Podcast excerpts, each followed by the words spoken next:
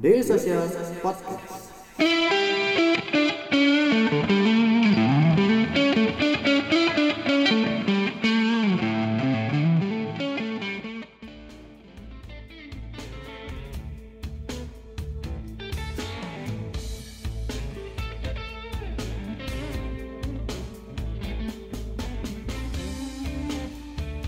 Selamat malam. Uh, kali ini kedatangan tamu di forum Selasa Startup kita yang biasa diselenggarakan tiap Selasa tentu saja. Uh, tamu kita kali ini adalah uh, Mas Jonathan Bryan dari uh, Coinworks. Beliau Halo. menjabat sebagai CMO. Ya. Ya, betul.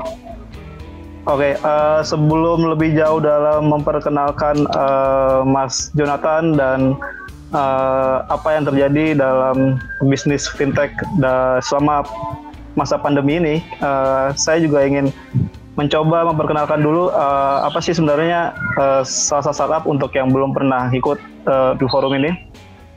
Uh, salsa startup ini adalah uh, semacam forum yang kita uh, buka tiap hari Selasa dari Daily Sosial uh, dengan berbicara beberapa narasumber yang rata-rata semuanya uh, latar belakangnya adalah uh, di startup.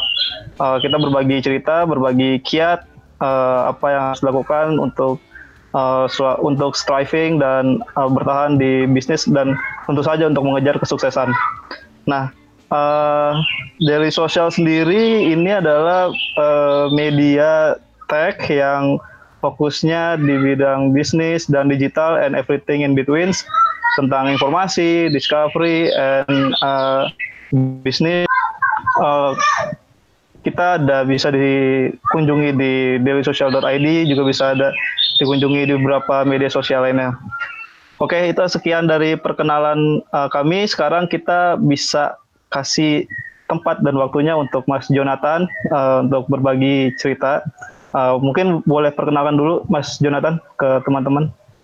Oke, okay. halo, gue na Jonathan Bryan, gue CMO-nya Coinworks. Uh, I've been with Coinworks mungkin udah dari awal banget ya, dulu mungkin belum ada namanya peraturan dari OJK dan yang lain.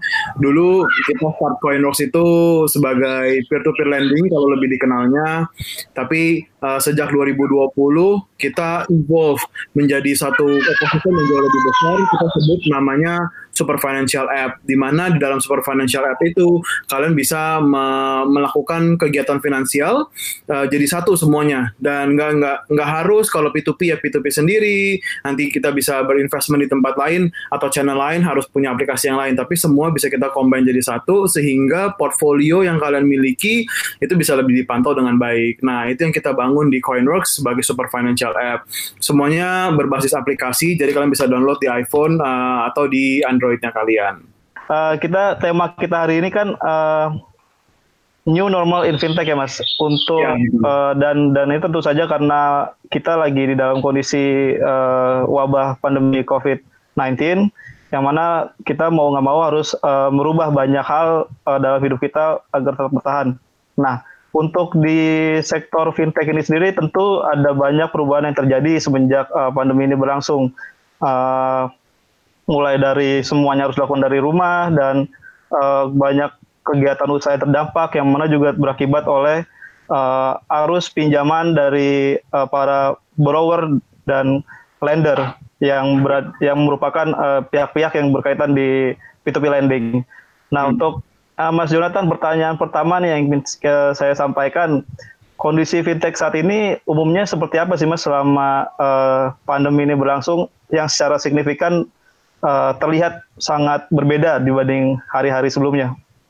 Oke, kalau kita melihat dari kacamata uh, berbagai angle ya, kalau kita lihat dari pertama dari kacamata fintech as a P2P lending, uh, saat ini memang Uh, jadi ada positif ada negatifnya di mana positifnya semua orang itu uh, kita selalu lihat krisis itu akan mempercepat uh, teknologi acceleration di mana uh, semuanya sekarang jadi mau nggak mau terbiasa dengan uh, digital, dengan harus pakai webinar, dengan harus pakai um, uh, nggak nggak ketemu, nggak tatap muka itu harus bisa. Di mana zaman dulu, di mana semuanya harus ketemu, jadi namanya buka bank account aja harus ketemuan.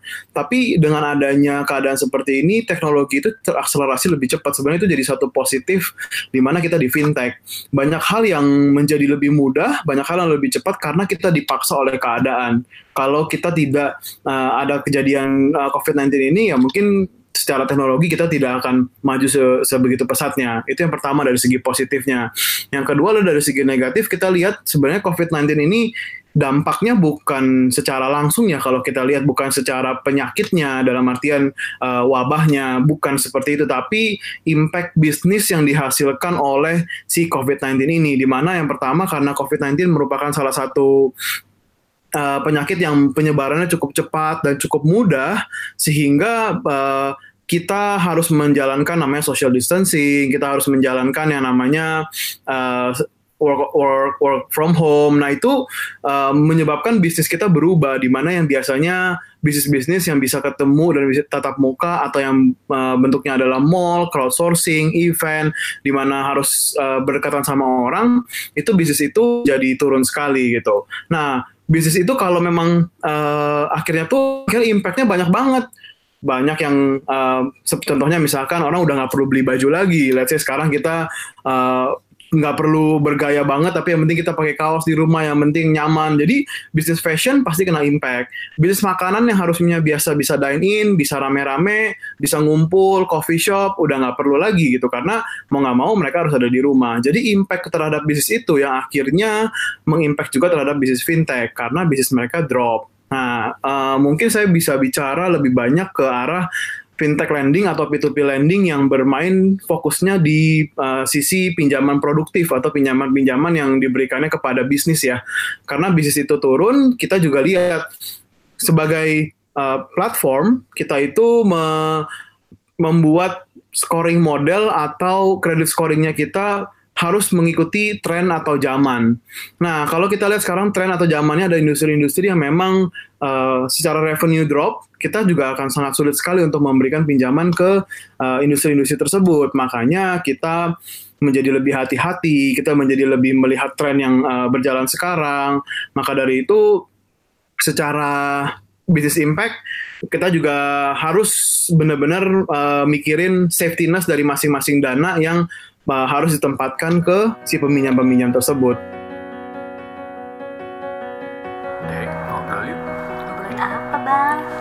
Startup bareng dari sosial.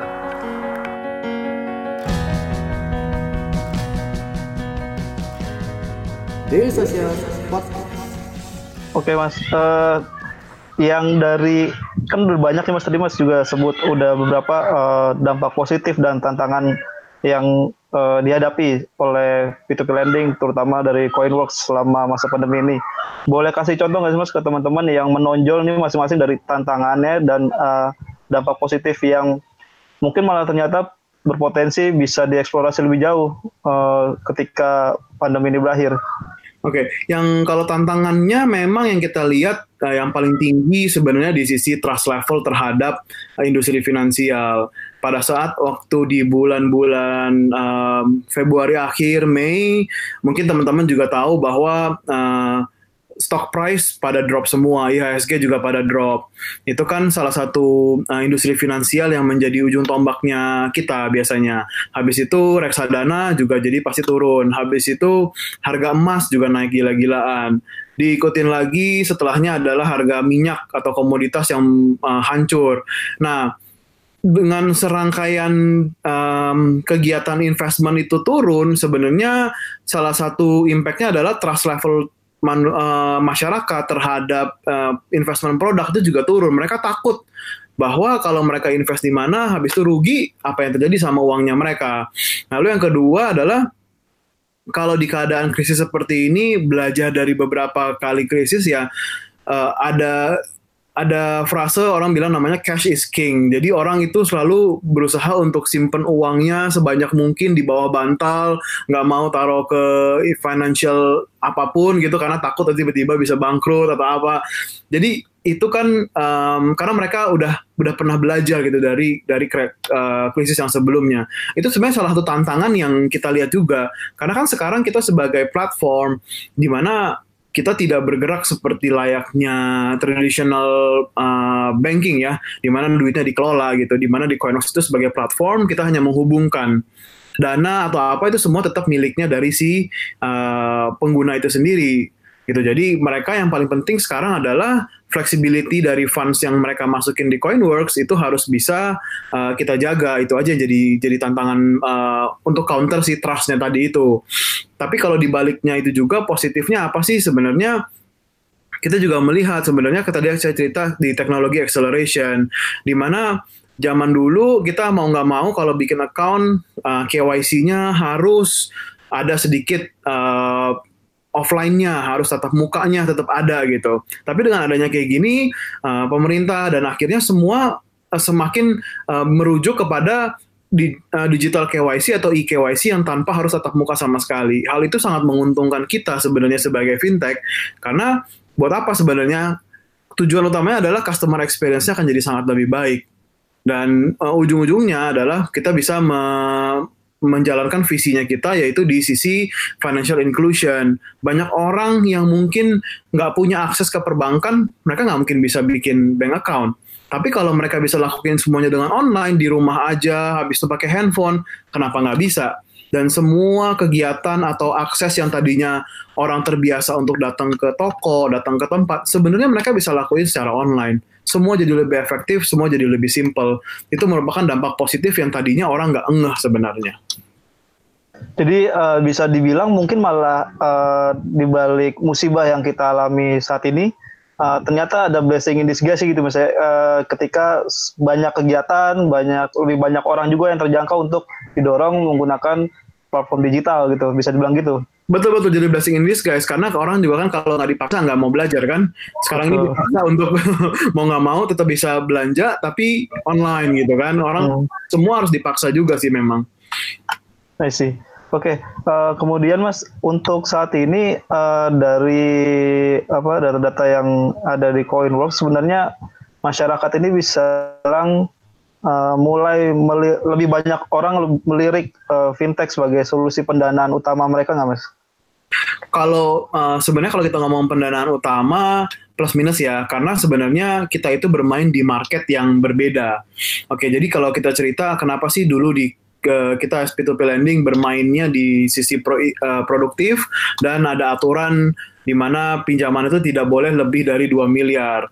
Kenapa? Karena um, produk-produk yang ditawarkan oleh traditional uh, banking itu ada sebab ada gap gitu disebutnya namanya missing middle di mana kalau kita ngomong dari awal ya misalkan uh, pinjaman yang yang nano yang mungkin di bawah 5 juta itu punya yang ada di um, koperasi habis itu ada juga kur yang sampai 25 juta habis itu mereka mungkin bisa pakai atau kartu kredit kalau misalkan mereka mau naik lagi. Tapi pada saat kita ngomong pinjaman bisnis, itu ujung-ujungnya udah harus yang di atas 2 miliar, 5 miliar, 10 miliar. Tapi bisnis-bisnis yang sebenarnya lagi berkembang, yang mereka butuhnya hanya 50 juta, 100 juta, 200 juta, mereka tuh nggak punya pilihan lain sebenarnya. Jadi mereka mau nggak mau pilihannya adalah either pakai eh, KTA atau gesek kartu kredit tapi kan kelemahannya adalah KTA itu tidak cocok untuk bisnis loan sebenarnya karena bunganya cukup tinggi. Begitu juga dengan kartu kredit sebenarnya nggak nggak nggak suitable bukan itu tujuannya. Nah di situlah kita masuk sebenarnya untuk karena kita melihat ada market yang tidak bisa di serve. Maka dari itu kita masuk ke SME uh, loan yang fokusnya adalah sebenarnya untuk pinjaman-pinjaman yang uh, berbisnis secara digital.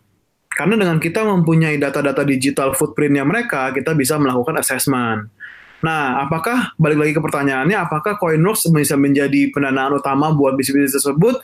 Betul banget, karena dari dulu pun mereka nggak punya pilihan lain. Contohnya mereka yang jualan di Tokopedia, di Shopee, di e-commerce e-commerce, atau jualan food and beverage yang uh, fokusnya cuma di rumah atau warung kecil, mereka nggak punya aset, mereka itu nggak bisa punya pinjaman di perbankan. Nah, di situlah sebenarnya market utamanya kita. Dan karena mereka nggak punya pilihan lain, ya mau nggak mau, sebenarnya Coinworks menjadi salah satu uh, utamanya mereka untuk dapetin dana tambahan supaya mereka bisa grow atau scale bisnisnya. Tujuannya adalah memang selalu untuk grow bisnisnya si uh, si peminjam tersebut. Oke Mas, ini berarti uh, nyambung nih Mas dengan pertanyaan berikutnya. Tadi kan Mas uh, Jo bilang ada uh, apa segmen dari Coinworks sendiri kan emang ke SME loan ya. Betul. Yang uh, dan kit, saya uh, terakhir uh, tahu tuh kalau selama pandemi ini ternyata kalau di e-commerce terutama uh, ada semac ada peningkatan lah bisa dibilang begitu uh, dari seller-sellernya karena ada kecenderungan uh, warga yang lagi bermukim di rumah, berkegiatan di rumah tuh uh, lebih ada hasrat untuk belanja gitu. Ini bisa dibilang uh, berpengaruh langsung ke bisnis uh, Coinworks. Ada bisa apakah ada peningkatan uh, Nah. secara langsung? Kalau secara langsung memang kita udah lihat ya siklus kita tahun ke tahun itu udah selalu sama nih.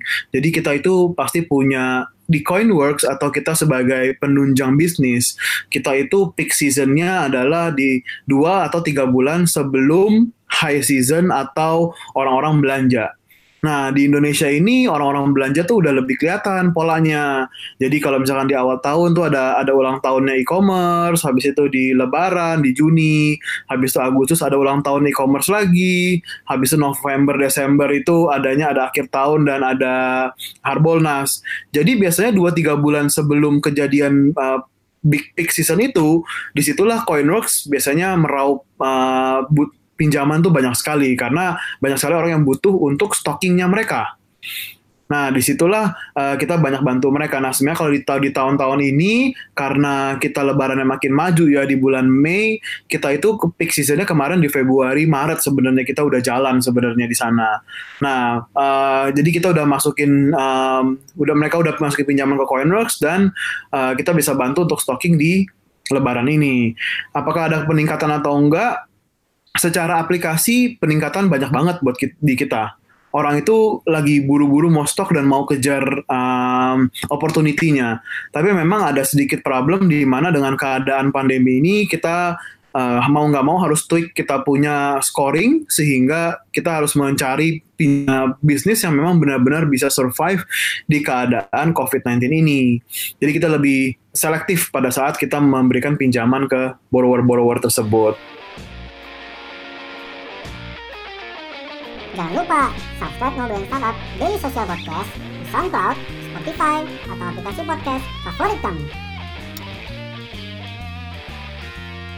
Untuk pertanyaan berikutnya Mas eh, Jonathan, apakah eh, lonjakan permintaan platform Coinworks itu terjadi cukup signifikan? Tadi sebenarnya mungkin udah disinggung Mas ya, mungkin bisa tapi di sharing eh, seberapa besar eh, lonjakannya. Kemudian eh, kondisi ini kan berarti em, dari Coinworks melakukan pengetatan tadi seperti disinggung juga sebelumnya untuk para borrowers. Uh, boleh diceritakan lagi nggak mas? Uh, pengetatan itu lebih ke arah mana? Indikator yang dititik beratkan tuh uh, soal apa aja agar uh, kreditnya tetap bisa disalurkan Kalau kita di Coinworks sebenarnya melihat uh, peningkatannya seperti apa, memang year on year kita biasanya kalau lihat uh, Lebaran itu makin lama makin gede, biasanya sekitar uh, satu dua kali lipat uh, growth-nya dari dari tahun sebelumnya untuk peningkatan di high season uh, belanja-belanja itu. Nah di tahun ini memang kita juga uh, pengetatannya dilakukan di sisi apa sih? Mungkin kalau sharing sedikit di Coinworks kita itu fokus terhadap uh, kapabilitas dan karakter dari isi peminjam ya. Kita tahu karakter di keadaan COVID seperti ini nggak banyak berubah karena manusianya tetap manusianya dia gitu kan. Nah yang berubah adalah kemampuan pe- pembayarannya mereka. Kenapa? Karena mungkin mereka yang tadinya punya toko offline 3 atau 4 di mall habis harus ditutup sehingga revenue mereka akan turun. Nah, di situlah yang membuat kita jadi lebih ketat sebenarnya. Dan kita melihat dan kita sudah melakukan pemetaan terhadap industri-industri mana sih yang sebenarnya semakin kena impact. Contohnya industri-industri travel misalkan. Nah, itu agak susah sekali untuk kita berikan pendanaan karena memang secara nggak langsung travelnya di close juga sebenarnya. Buat apa juga mereka ngambil pinjaman kan sebenarnya. Nah, Uh, jadi kita juga melihat logika-logika bisnisnya mana sih sebenarnya industri yang membutuhkan uh, dana bantuan, mana sih industri yang sebenarnya tidak membutuhkan terse uh, dana tersebut. Contohnya salah satu peminjam kita adalah uh, dia bermain di industri tadinya di baby care, jadi dia fokus untuk produksi uh, baby oil, uh, habis itu susu dan lain-lain. Uh, di keadaan seperti ini, baby oil dan sanitizer buat babynya itu jadi punya pelonjakan yang tinggi sekali karena produksi uh, pabriknya bisa digunakan untuk kebutuhan hand sanitizer. Nah, jadi pada saat mereka melakukan opportunity itu mereka butuh uh, dana. Nah, itu kita sangat uh, mau bantu sebenarnya karena uh, itu kita tahu marketnya dan opportunity-nya ada. Nah, di situlah market-market yang kita bisa bantu untuk uh, danai gitu di mana memang mereka bisa menunjukkan bisnis yang uh, viable bisnis yang tepat, bisnis yang memang bisa survive di keadaan COVID-19 ini.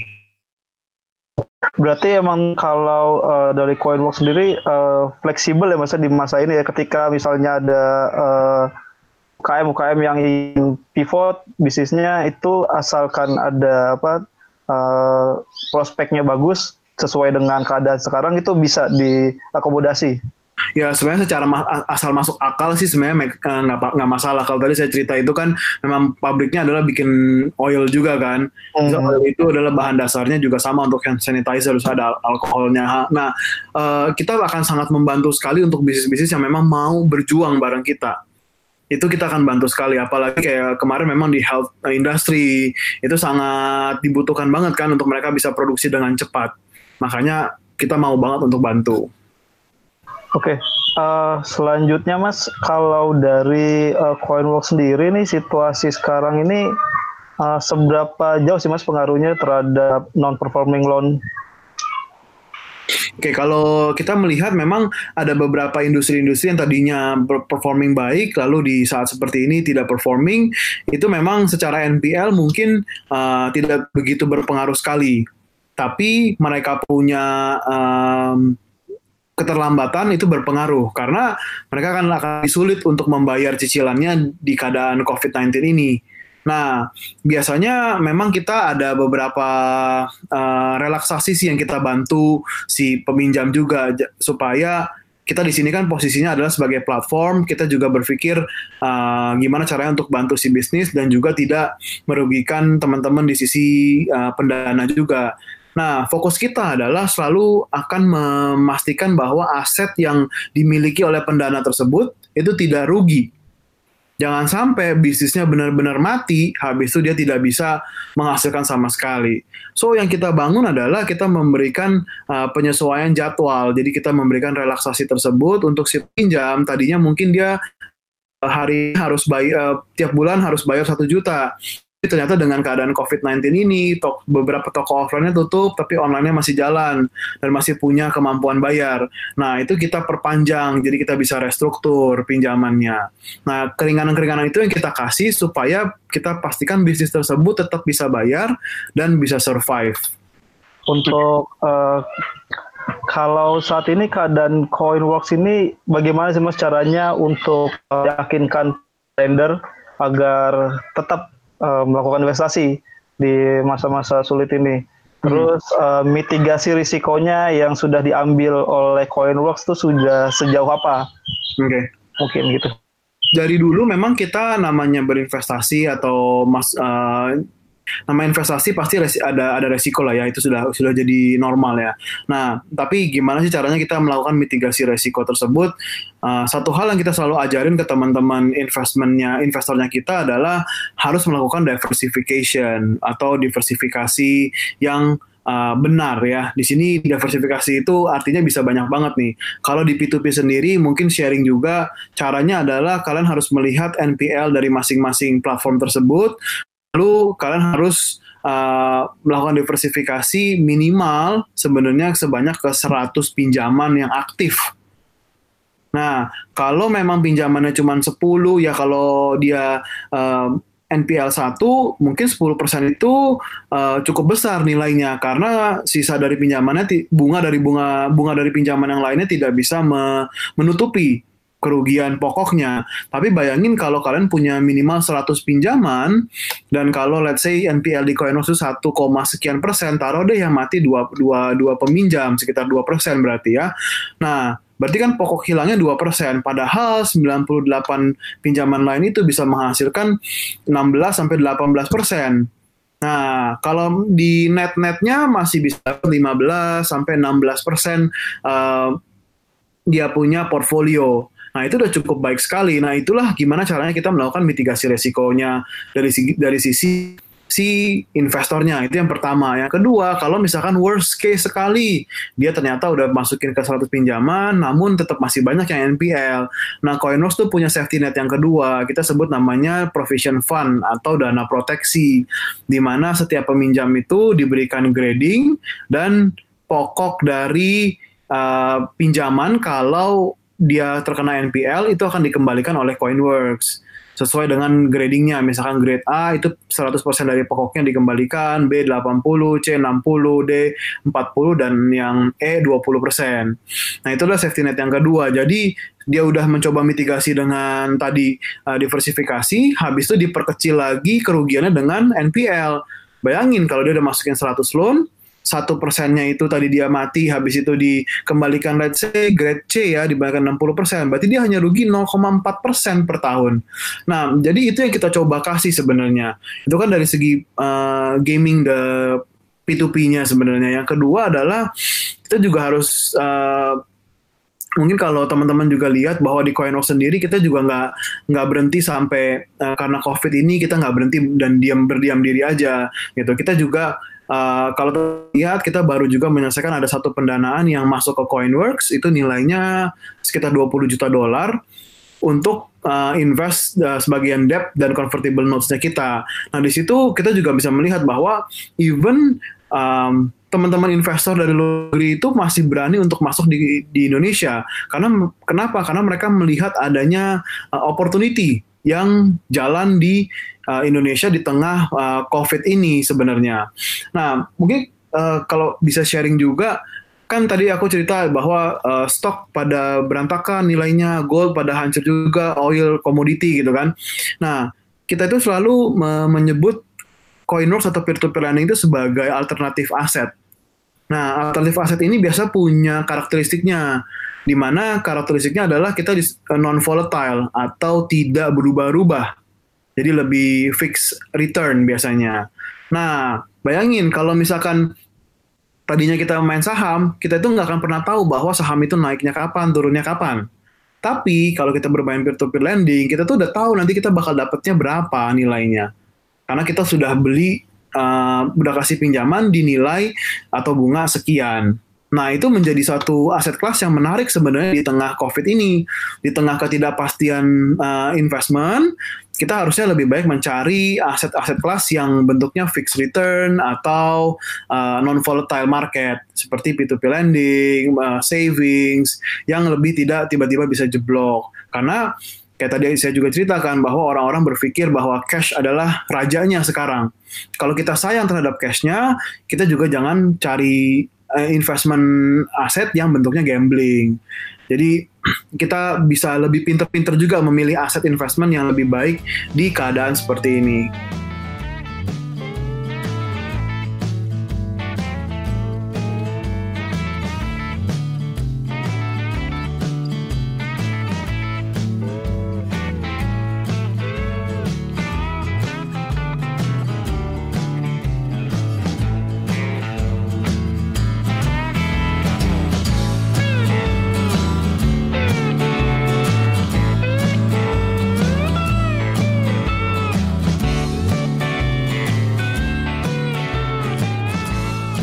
Touch bersama kita di dailysocial.id untuk website kita. Di Facebook kita ada dailysocial.id, di Twitter kita ada @dailysocial dan di Instagram kita ada @dailysocial.id. Di LinkedIn kita ada Daily Social dan di YouTube kita ada Daily Social.